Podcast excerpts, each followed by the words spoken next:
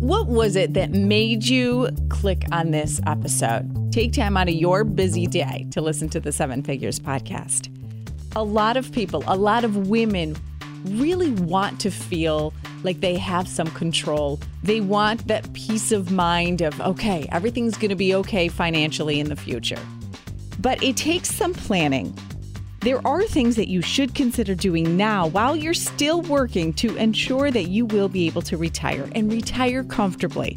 This is Seven Figures, Smart Money Strategies for Women. I am Sandy Waters. The goal today is to help you with the plan. I'm a neurotic planner. I need it all to be written down, outlined, step by step. Just tell me what I need to do. So pull up a new note in your phone or write it down on your monthly planner. Here is your to-do list. Before we bring in our expert today, I want to say thank you to Family First Credit Union for supporting the Seven Figures podcast. They are wonderful over there. All right, let's get to it. We cash in with our expert, Eric Brotman, who is a CFP and the CEO of the Brotman Financial Group. Thank you for joining us today. My pleasure. I'm looking forward to it. We're going to have some fun. A financial party. Here we go. Hey, listen, is there any other kind of party? That's right. All right, so we need to plan out our to-do list, what we need to be doing today, the steps we need to take in order to alleviate some of that money stress when we retire. But first, let's learn about you. How did you get to the point where you are today? I started working at 12, and I always liked having an income and having disposable income. I understood that in middle school, which is silly. And whether it was mowing lawns or shoveling driveways or flipping burgers once I was 14, I always wanted to have a job. I always wanted to be in the sort of the crush of things, and I always wanted to feel like I had money for things that I wanted. I never wanted to have to ask for money. Now, was it because your parents instilled that in you? Absolutely not. In fact, my folks didn't want me to work. Oh. They said, school is your job. You should concentrate on that and do better in school, which is a common refrain.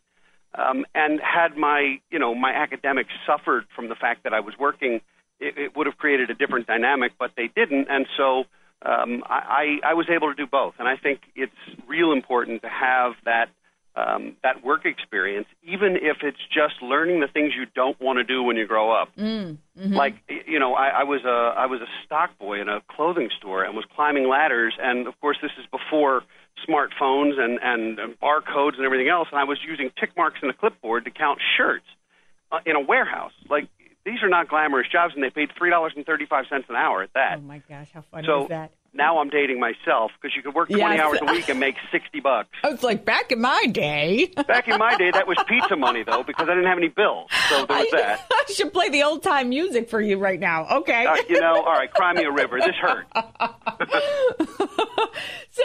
So that's funny, though, because we all joke, all of us parents joke that, you tell your kid to do one thing and they'll do the complete opposite. So it might have been a psychological thing that your parents were pulling on you.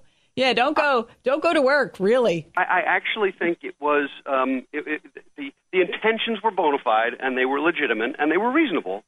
I never liked being told. I still don't like being told what to do. And one of the reasons, so fast forward, one of the reasons why I started a company is, frankly, I don't always play well in the sandbox that's somebody else's sandbox. Oh, you are a riot. Okay, at least you're self-aware. I like that. Okay. Well, and I do have business partners, and they're fantastic, and they hold me accountable, and we work together, and it's a really good dynamic. But I have not had a traditional boss since I was a year out of college. And that first year of work, and I actually had a boss who I really liked. She was dynamic and strong and impressive. And the way the company treated us, it was a big brokerage firm, and the way the company treated us was like pawns in a chess match, completely expendable, wildly underpaid, wildly overworked. And I said, you know what? If I'm going to do that, I'm going to find a place where I can eat what I kill. Yeah. Okay. I'm going to find a place where I can go build something that's for me. And so I found the financial industry a little bit by accident because my plan was to go to law school. I was in the legal department at a brokerage firm and thought I'd go to law school and wound up falling in love with finance. And so I've now been at this 25 years, wow. And which is shocking. And at the same time, I started the company 15 years ago. We're celebrating our 15th anniversary this Halloween, because when else would you incorporate but that's on right. Halloween? So we're having a big 15th anniversary open house and so forth, and of course you're invited. And that's one of those things where I realized fairly early on I needed to be creative and be an entrepreneur and not necessarily be a manager. I'm an awful manager of people, awful. So I think I'm a terrific leader and a lousy boss. You know, I feel like I have hundreds of bosses called clients, which is different because now we represent those families and we take it very, very seriously and it's very personal. And I strongly prefer that to feeling like, you know, like I have a traditional boss. Yeah. Yeah. Well, congratulations on your anniversary. Thank you. Yeah, that's coming up next month. Now, when we think of people in the financial industry, the go-to thought for a lot of people is, oh, they're loaded. I'll never make that much money. Millions and millions. And the more and more that I talk to people who are, quote, financially savvy individuals, live pretty much a modest lifestyle. They have a budget like we all do. It not necessarily is, hey, you have to bring home millions in order to retire. You don't have to bring home millions in order to retire comfortably. No, you have to avoid adverse debt. You have to spend less than you make, no matter what that number is. I mean, wealth is a relative term and a loaded term. Mm-hmm. And so, you know, we've had clients we've worked with who have, by anyone's measure, modest incomes, but have become very wealthy people. We also know folks who make more money than you can possibly fathom, and at the same time, they have no money to rub together. They can't put together $100. One of our very first podcast episodes was with a bankruptcy judge, John Ninfo, and he was fantastic. He would say it was alarming. All the people who should have millions of dollars were standing in front of him claiming bankruptcy because they just mismanaged their money. Well, and it happens all the time. And they live bigger than they need to, yeah. And they're keeping up with the Joneses, and it's flashy. You know, in Texas, they call that big hat, no cattle. Essentially what that means is that you're strutting around like you own the joint, but you really you don't. And I think so much about money has been impacted by things like social media. I mean, there's always been a keeping up with the Joneses. You always wanted your shutters to look nicer than your neighbor's shutters. Mm-hmm. I get all of that. But those were relatively modest compared to today, where it feels like if you're not in Aruba, you've done something wrong. Yeah, well, that's true. So, okay, so now that we said all this, look at your bank account and don't get nervous now. Now, no matter how much money you have in there, it is feasible for you to be able to retire comfortably. But we got to strategize a little bit, depending on where you are, and everyone's at a different point. So what are some of the common mistakes that you see people either prior to retirement or once they retire that are making? The biggest one is retiring too soon and too abruptly. Retirement is historically is an awful process, and I actually think it's bad for you. And I know that makes me bizarre. It is, because I am dying for that day to come. I would submit to you that quantitatively, if you're financially independent, yeah, and then you find something to do, whether it's for income or not for income, that you love, you're retired, even if you're busy. You know, this idea that, you know, Otto von Bismarck created retirement in the 1860s. And the reason he did was to find a way to put old people out to pasture because he felt they weren't useful anymore. I mean, the concept of retirement is one to retreat or disappear. It is essentially being rendered worthless. And who wants that? It's also the last milestone we have in our lives, really, before the last one. Right, the end date on our obituary. So it's not. I don't think it's good for you. I think the idea that that you're retreating from something is old world and a terrible idea. Because to retire at 60 or 65 and live to be 107, what are you going to do for 40 years? That relieves some of the pressure too. Because when you say retire at 65, now you got to fund those handful of years. And it used to be just a small handful. Now, yeah, you're right. You're living 20 plus years after. Well, and think about things like our social safety net, Social Security, that we fund our entire working lives in the U.S., right? Mm-hmm. If you think about it, it was created at a time where people would hit the workforce right out of high school. They'd hit the workforce at 18. Very few went to college. They would work till they were 60 or 62 or 65, which was considered elderly, and they were dead by 72. Yeah. Well, first of all, 65 isn't elderly. It used to be, I grant you, but it's not anymore. There are 60-year-olds starting companies and creating nonprofits and doing amazing things with more energy than you and I might have. That's true. So I think we need to rethink this idea that there's some magic age. The Social Security age is one of math and politics. It is not one of real life. And the idea that, well, I'm eligible at 62, I think I'm going to quit. You know, the days of working for a company for 30 years, getting a gold watch and a pension that would cover almost everything are long gone. Yeah. We're all free agents. And millennials have a special problem. And I pick on millennials a lot, but I also have great respect for the generation because they're changing the world in a lot of positive ways. But in this regard, they change jobs every 3 years or so. And when you do that, you never vest in your benefits. So every place you go, you're leaving money on the table. All those matches and the 401ks and all the things that you're receiving, you're leaving behind. A lot of times it's based on salary, and that's not the only component to success. I think the millennials realize that Social Security may or may not exist and may or may not exist for them and certainly won't cover much, and they're never going to have a pension, which means they're fully on their own. Okay, so they realize that. You believe. They know they're on their own. They know they, which is why so many millennials have side hustles. They have a second job. Yeah, well, that's a good point. Sure. You know, the best way I know of to wind up bankrupt, other than a medical catastrophe, which sadly happens to a lot of folks, best way I know to wind up bankrupt and in trouble is either to spend more than you make or to have an extended period of unemployment that sinks your ship. Mm. And by having your skills constantly refreshed and by having that side hustle that so many millennials do, it keeps you earning. It keeps you paying the rent and not blowing your credit just because a company decides to downsize. 401k, IRA, Roth IRA, everybody, they kind of know what it's about, but they're not sure. A lot of people confuse IRA and Roth IRA. Should I have it? I'm 20. Do I need that? Can you clarify all that? Of course, though we're going to need three shows. I know, right? The first thing to know is that a 401k or 403b or 457 or some of the various plans that are under the Internal Revenue Code are employer-sponsored plans. IRAs are individual retirement accounts. So let's start with that. One of them is through your company, and one of them is through your personal plan. Okay? And then there are two types of those accounts, two main types. There's others, but two main types, and that is those that are traditional and those that are Roth. A traditional IRA and a traditional 401k are taxed identically, and what that means is you get a deduction for your contributions. You get deferral of any taxes while it grows. You don't pay any taxes until you make withdrawals. And then when you make withdrawals, every dollar is taxable like it was a paycheck. In a Roth, you're foregoing the tax deduction on the way in. But not only does the money grow with no taxes, as long as you wait until you're of age, which is 59 and a half, and follow various rules, you never pay taxes not only on the gains, but even on the withdrawals at all. Because you pay taxes up front. Correct.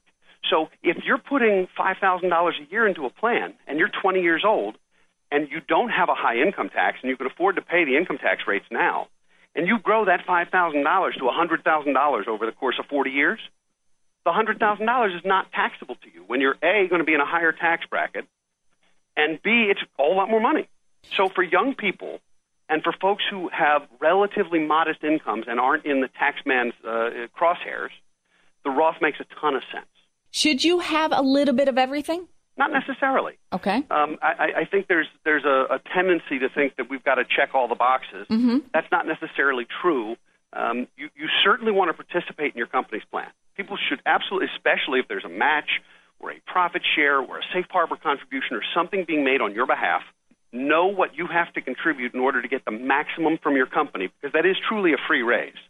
And the HR person at your company should have those answers for you, or there's a phone number to call, and they're very helpful. So well, yes. Don't make that feel like, oh, I don't know what that means. Because even the word investing scares people because it sounds above their knowledge.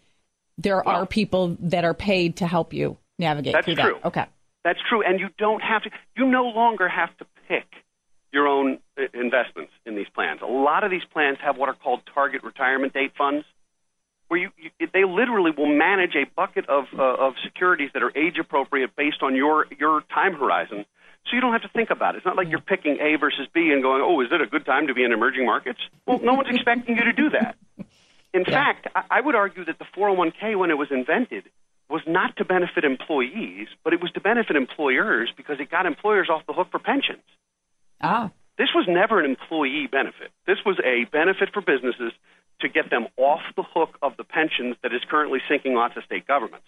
So employees have to know what the rules are. They have to do it themselves. And if they don't, the employer goes, hey, we gave you everything. Sorry. Okay. Yeah. Prioritize definitely 401k. Definitely. If there's a plan at work, definitely take advantage of it and absolutely put in enough to maximize your match and then know what the vesting schedule is. Try to stay long enough to actually vest. Mm-hmm. Otherwise, you give back the whole match or part of it. Okay. So that's another question to ask HR. Now, so right underneath that. Once you've done the 401k, what I would say is if you have any personal debt, consumer debt, anything like that, that's when you got to chip out of that. That's student loans, which are a real problem. It's credit cards. It's anything consumers. It doesn't mean a mortgage on a home. It doesn't mean a loan to start a business. If there's leverage being used, if it's an asset, that's fine. But if it's the pair of skis you bought last winter and you're still paying 18% on them, that's a problem. We got to get rid of that. So before you start saving anything outside of what that match is going to be and that maximum match is going to be, it's debt reduction, and then it's building an emergency fund. That's third. Okay. Have a cash cushion. First of all, you'll sleep better at night if there's a little money in the bank. And second of all, if you suddenly need 4 tires or a washer and dryer, it doesn't sink the ship. You're not thinking about a GoFundMe page. No, absolutely not. And they say 6 months? That sounds overwhelming to some people. A lot of money. If you're in a 2-income household, it can be 3.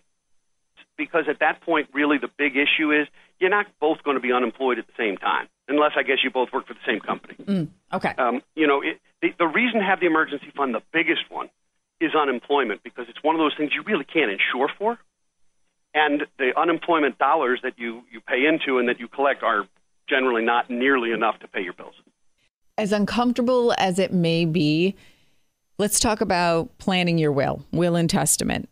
Do you find that's why a lot of people aren't doing it right or crossing their, T's, dotting their I's, because it is such a tough conversation to have?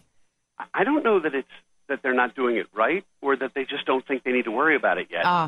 People a lot of times wait until they have kids. And even then, we've seen people even who are attorneys who don't have those documents done. I know it's emotional, but let's face it, we're all here, we're all mortal, to the best of my knowledge. And that means we're going to have to deal with some of those things. I would say we have our clients get basic financial planning documents and estate documents for their kids as soon as they're of the age of majority.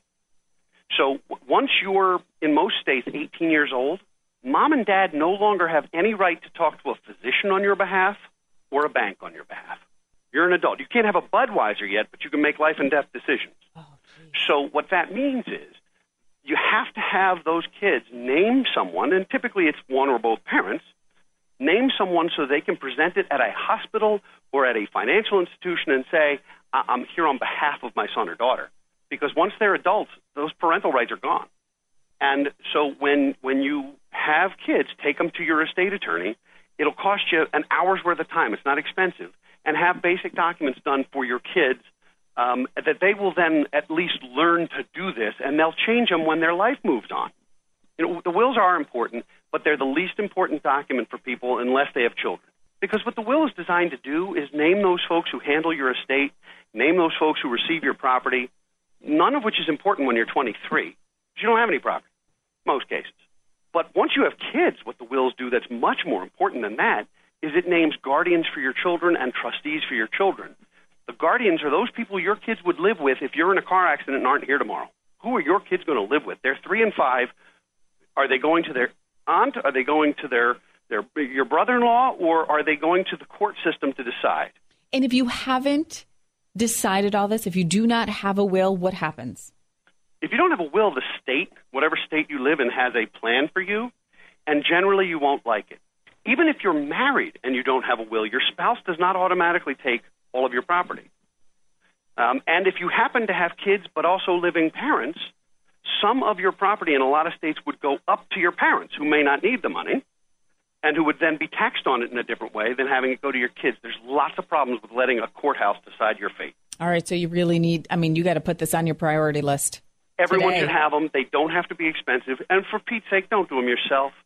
Don't take out a cocktail napkin or type up something on Microsoft Word, please. See a professional, and I'm saying this from a position of I'm not an attorney. I have an attorney. And I pay someone to do it like everybody else, but have them and have them done well, and then put them in a drawer and review them every 5 years or so, or anytime you have a major life change. Just not that big a deal. Is that the big hurdle, is to justify the expense? Because there's so many expenses in our life, and when you say the word attorney, I can't even imagine how much that's going to cost. That's what people are thinking. Is that what? Is that one of the factors of why people don't act quick enough on getting this done? I think cost is an issue, but it's not the issue. The issue is prioritization. It's not a fun conversation, so it's one we put off. Mm. It's kind of like you push, you're a kid, you push the asparagus around your plate, but you're ready to get that cupcake. Yeah. I mean, at some point you have to take some of those steps, and if you do it right, and if you have a financial advisor who looks at everything with you, if you have a CFP who does that, your CFP, in his or her wisdom, is going to make sure that you've engaged an attorney, or is going to be darn sure that they harass you about it constantly. How much on average, because I know it varies town to town, state to state, but how much on average do you think is a fair price for a will and testament? Well, if you're a married couple, mm-hmm. you're going to have 8 documents. Okay, so you're each going to have wills. That's 2. You're each going to have financial powers of attorney. You're each going to have living wills, and you're each going to have advanced medical directives. The living wills and advanced medical directives are those things that allow you to not only say who can speak to physicians on your behalf if you're in a coma or what have you, but also names your wishes. You don't want to be in a situation where the doctors are keeping you alive on machines if that wasn't your wish. That's miserable, right? So you're going to have 8 documents. Typically, the least expensive I've seen, while still being a decent job, is about $800. Okay. And I've seen them at $10,000, but that's when you have really complicated situations and trusts and spendthrifts and life insurance trusts and all different kinds of things. For a simple set of documents, it should not have a comma in it. It should be less than $1,000 and not a big deal if it's really simple. If you're 25 years old and you just got married and you're thinking about starting a family and you're going to do something simple, that's what it is. Typically, when you're an adult and you've got kids and parents and assets and those things, more like $3,000. And then to review it, you have to pay every time to go look it over. You do, but you're talking $200 for an hour a time usually. Okay. And it's every 5 years. Okay. I mean, that's not going to move. That's the reason.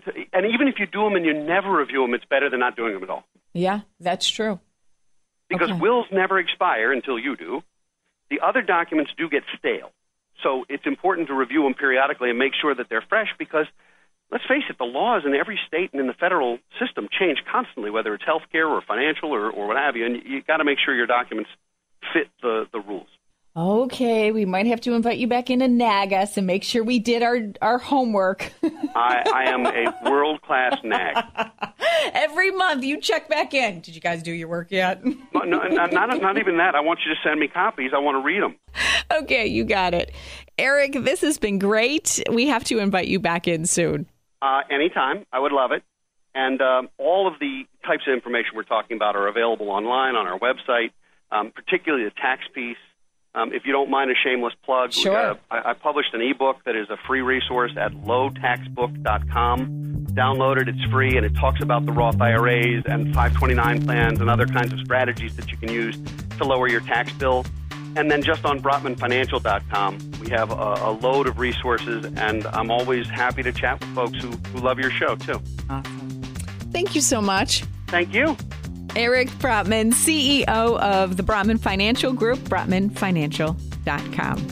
Next week on the Seven Figures podcast, this isn't your mom's work environment anymore, how we need to adapt. Thank you again for being a part of our fast-growing group here.